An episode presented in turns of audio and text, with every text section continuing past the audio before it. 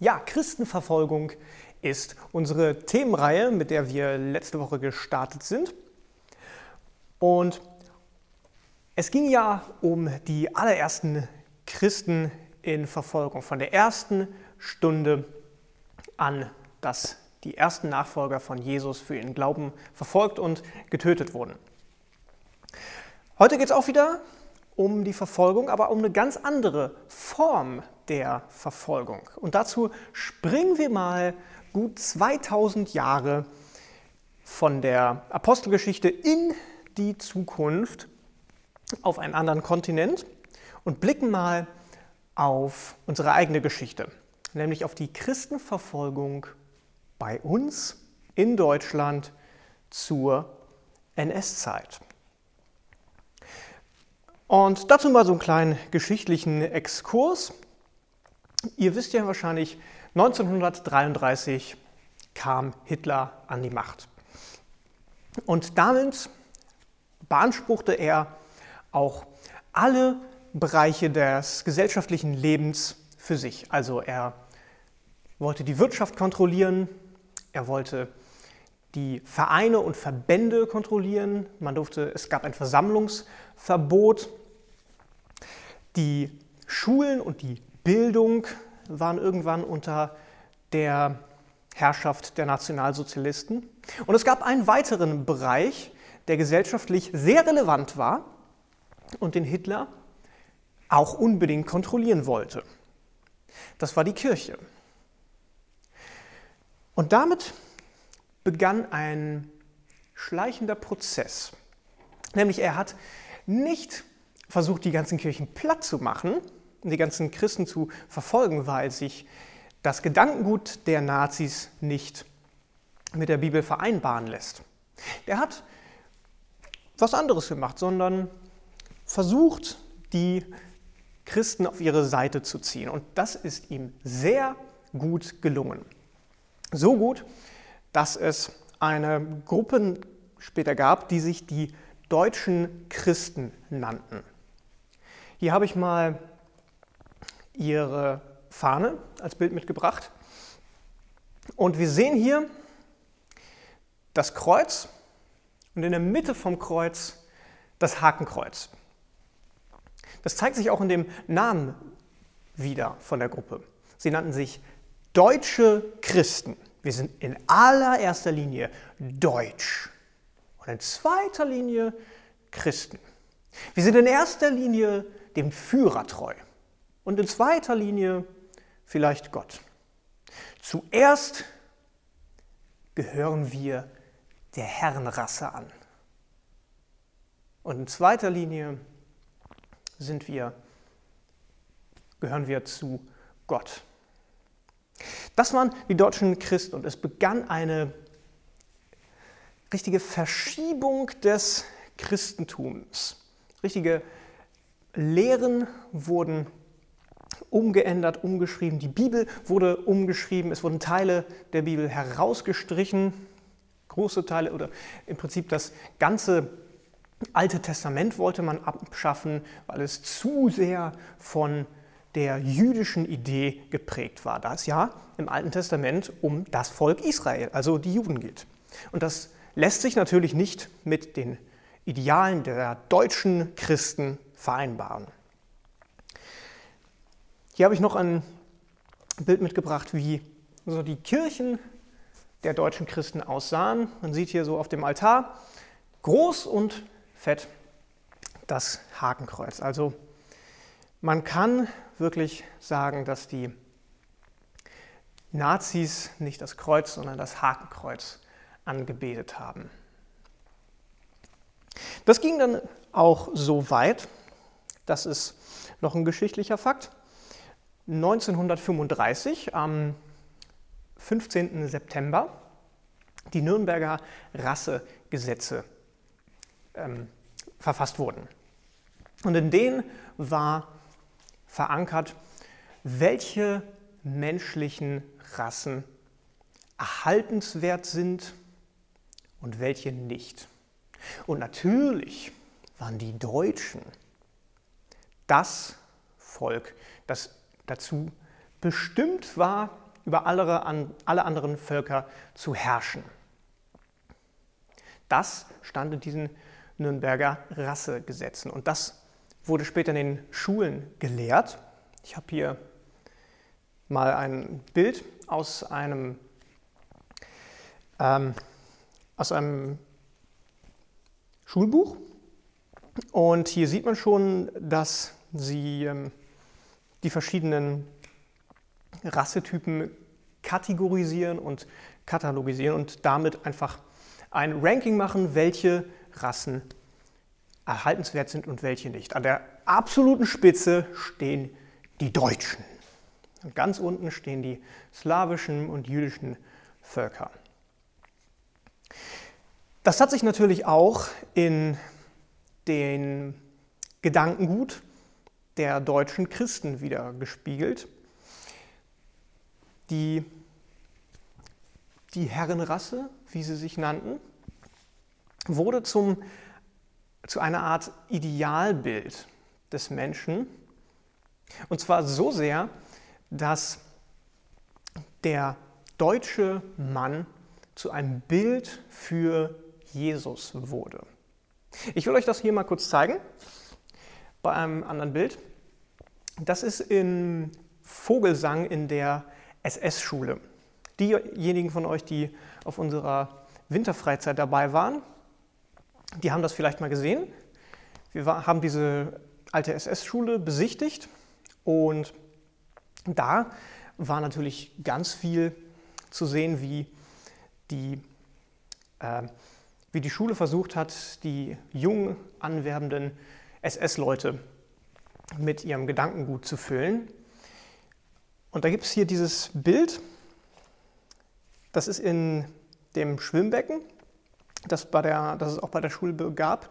Und da ist ein Wandornament von dem Herrenmenschen, der wie Jesus übers Wasser läuft. Okay, Moment, das muss man sich mal kurz vor Augen halten. Also an die Stelle von Jesus ist der deutsche Mann getreten. Jesus ist nicht mehr das Zentrum, sondern das Hakenkreuz und damit auch ihr Menschenbild. Und der deutsche Mann vollbringt Wunder wie Jesus. Dass das moralisch absolut verwerflich ist, muss ich euch, glaube ich, ja nicht sagen. Aber es ist auch biblisch absolut nicht richtig. Und ich habe einen Bibelvers, den ich euch an dieser Stelle mal mitgeben wollte. Äh, der steht in Galater 3, Vers 28. Jetzt ist es nicht mehr wichtig, ob ihr Juden oder Griechen, Sklaven oder freie Männer oder Frauen seid. In Jesus Christus seid ihr alle eins. Also es gibt in der Bibel keine Rassen. Es gibt keine unwürdigen Völker, sondern wir sind alle eins weil Jesus für uns alle, für jeden Einzelnen, für jedes einzelne Volk, für jede einzelne ethnische Herkunft und für jedes Geschlecht und für jeden sozialen Stand gestorben ist. Es gibt keine Unterschiede mehr. Das ist, was in der Bibel steht.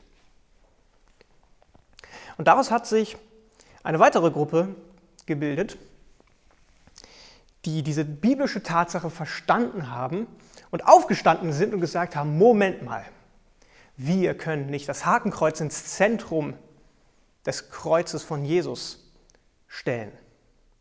Jesus ist das Zentrum, nicht der Führer, nicht das Hakenkreuz, nicht die Deutschen. Und es gab diese Gruppe, die sich die bekennende Kirche nannte. Und hier ist deren ähm, Logo, könnte man sagen.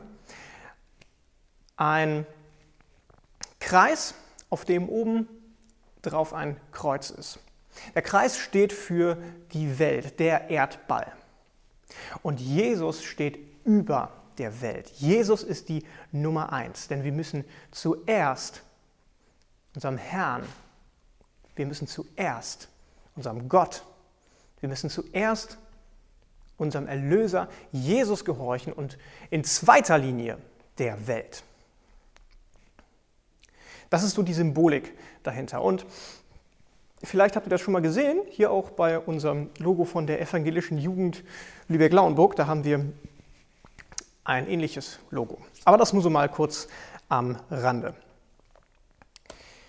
Dann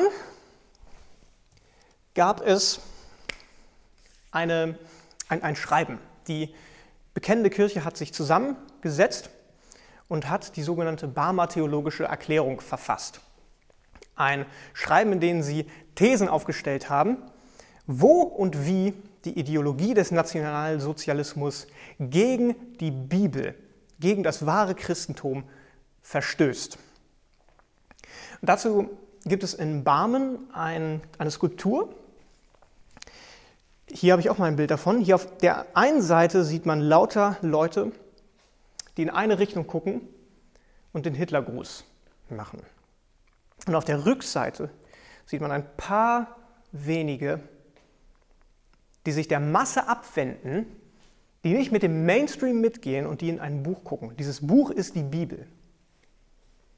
Und sie nehmen die Bibel ernst und erkennen, das, wo alle hinterherrennen, das, wo diejenigen hinlaufen, die den Hitlergruß machen, lässt sich nicht mit dem vereinbaren, was Gott in seinem Buch, in der Bibel uns gegeben hat. Und wir stehen auf, wir als Christen, als bekennende Kirche und sagen, so geht es nicht. Und damit begann auch eine Christenverfolgung in Deutschland. Die bekennende Kirche wurde anfangs benachteiligt, diskriminiert, aber zunehmend auch bedroht, ins Gefängnis geworfen und auch getötet. Einige von ihnen, einige von den Vertretern. Viele der bekennenden Kirche sind ins Ausland geflohen, doch es gab einen, der bewusst geblieben ist. Einen der wichtigsten, wenn nicht vielleicht der wichtigste Vertreter der bekennenden Kirche. Das war er hier. Dietrich Bonhoeffer. Und Bonhoeffer lebte lange Zeit im Ausland und gerade als es brenzlig wurde, ist er nach Deutschland zurückgekehrt, um gemeinsam mit seinen christlichen Brüdern und Schwestern, die das wahre Christentum bekennen wollen, um mit ihnen gegen Hitler vorzugehen, um sich in der schlimmsten Situation, in der man sich aufhalten kann, in der schlimmsten Umgebung, in der man sich aufhalten kann, aufzustehen und zu bekennen, nein, das ist nicht das, was die Bibel sagt. Und auch diese Form der Verfolgung gibt und gab es in der Vergangenheit und in der Gegenwart. Dass Systeme und Diktatoren, vielleicht auch Medien, mehr und mehr versuchen, das, was in der Bibel steht, zu verdrehen und irgendwas daraus zu machen, was mit unserem System, unserem Mainstream, unserem Lebensstil, unserem Menschenbild zusammenpasst. Und es gab in der Vergangenheit Menschen wie Dietrich Bonhoeffer, die aufgestanden sind und gesagt haben, so geht das nicht. Wir müssen den wahren Kern der Bibel verteidigen. Und Bonhoeffer ist dafür verfolgt worden. Und er kam in Gefangenschaft.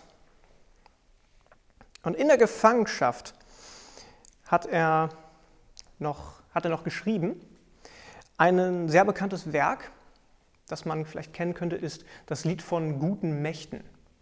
Das hat er in der Gefangenschaft geschrieben. Und es gibt einem Trost, mit was für einer Kraft er hier immer noch von Gott schreibt. Was für eine Zuversicht er von Gott gekriegt hat, obwohl er keine Aussicht mehr hatte. Und obwohl er, so wie die Apostel früher, häufig die Gelegenheit gehabt hätte, einfach zu sagen, Moment, ich ruder mal zurück, ich äh, lasse das mal mit der bekennenden Kirche, ich höre auf von Jesus zu reden, hat er gesagt, nein, ich bekenne das weiter. Und 1945 ist er dafür hingerichtet worden. Dietrich Bonhoeffer, ein wahrer Christ, ein echter Christ, der die Bibel ernst genommen hat und dafür getötet wurde.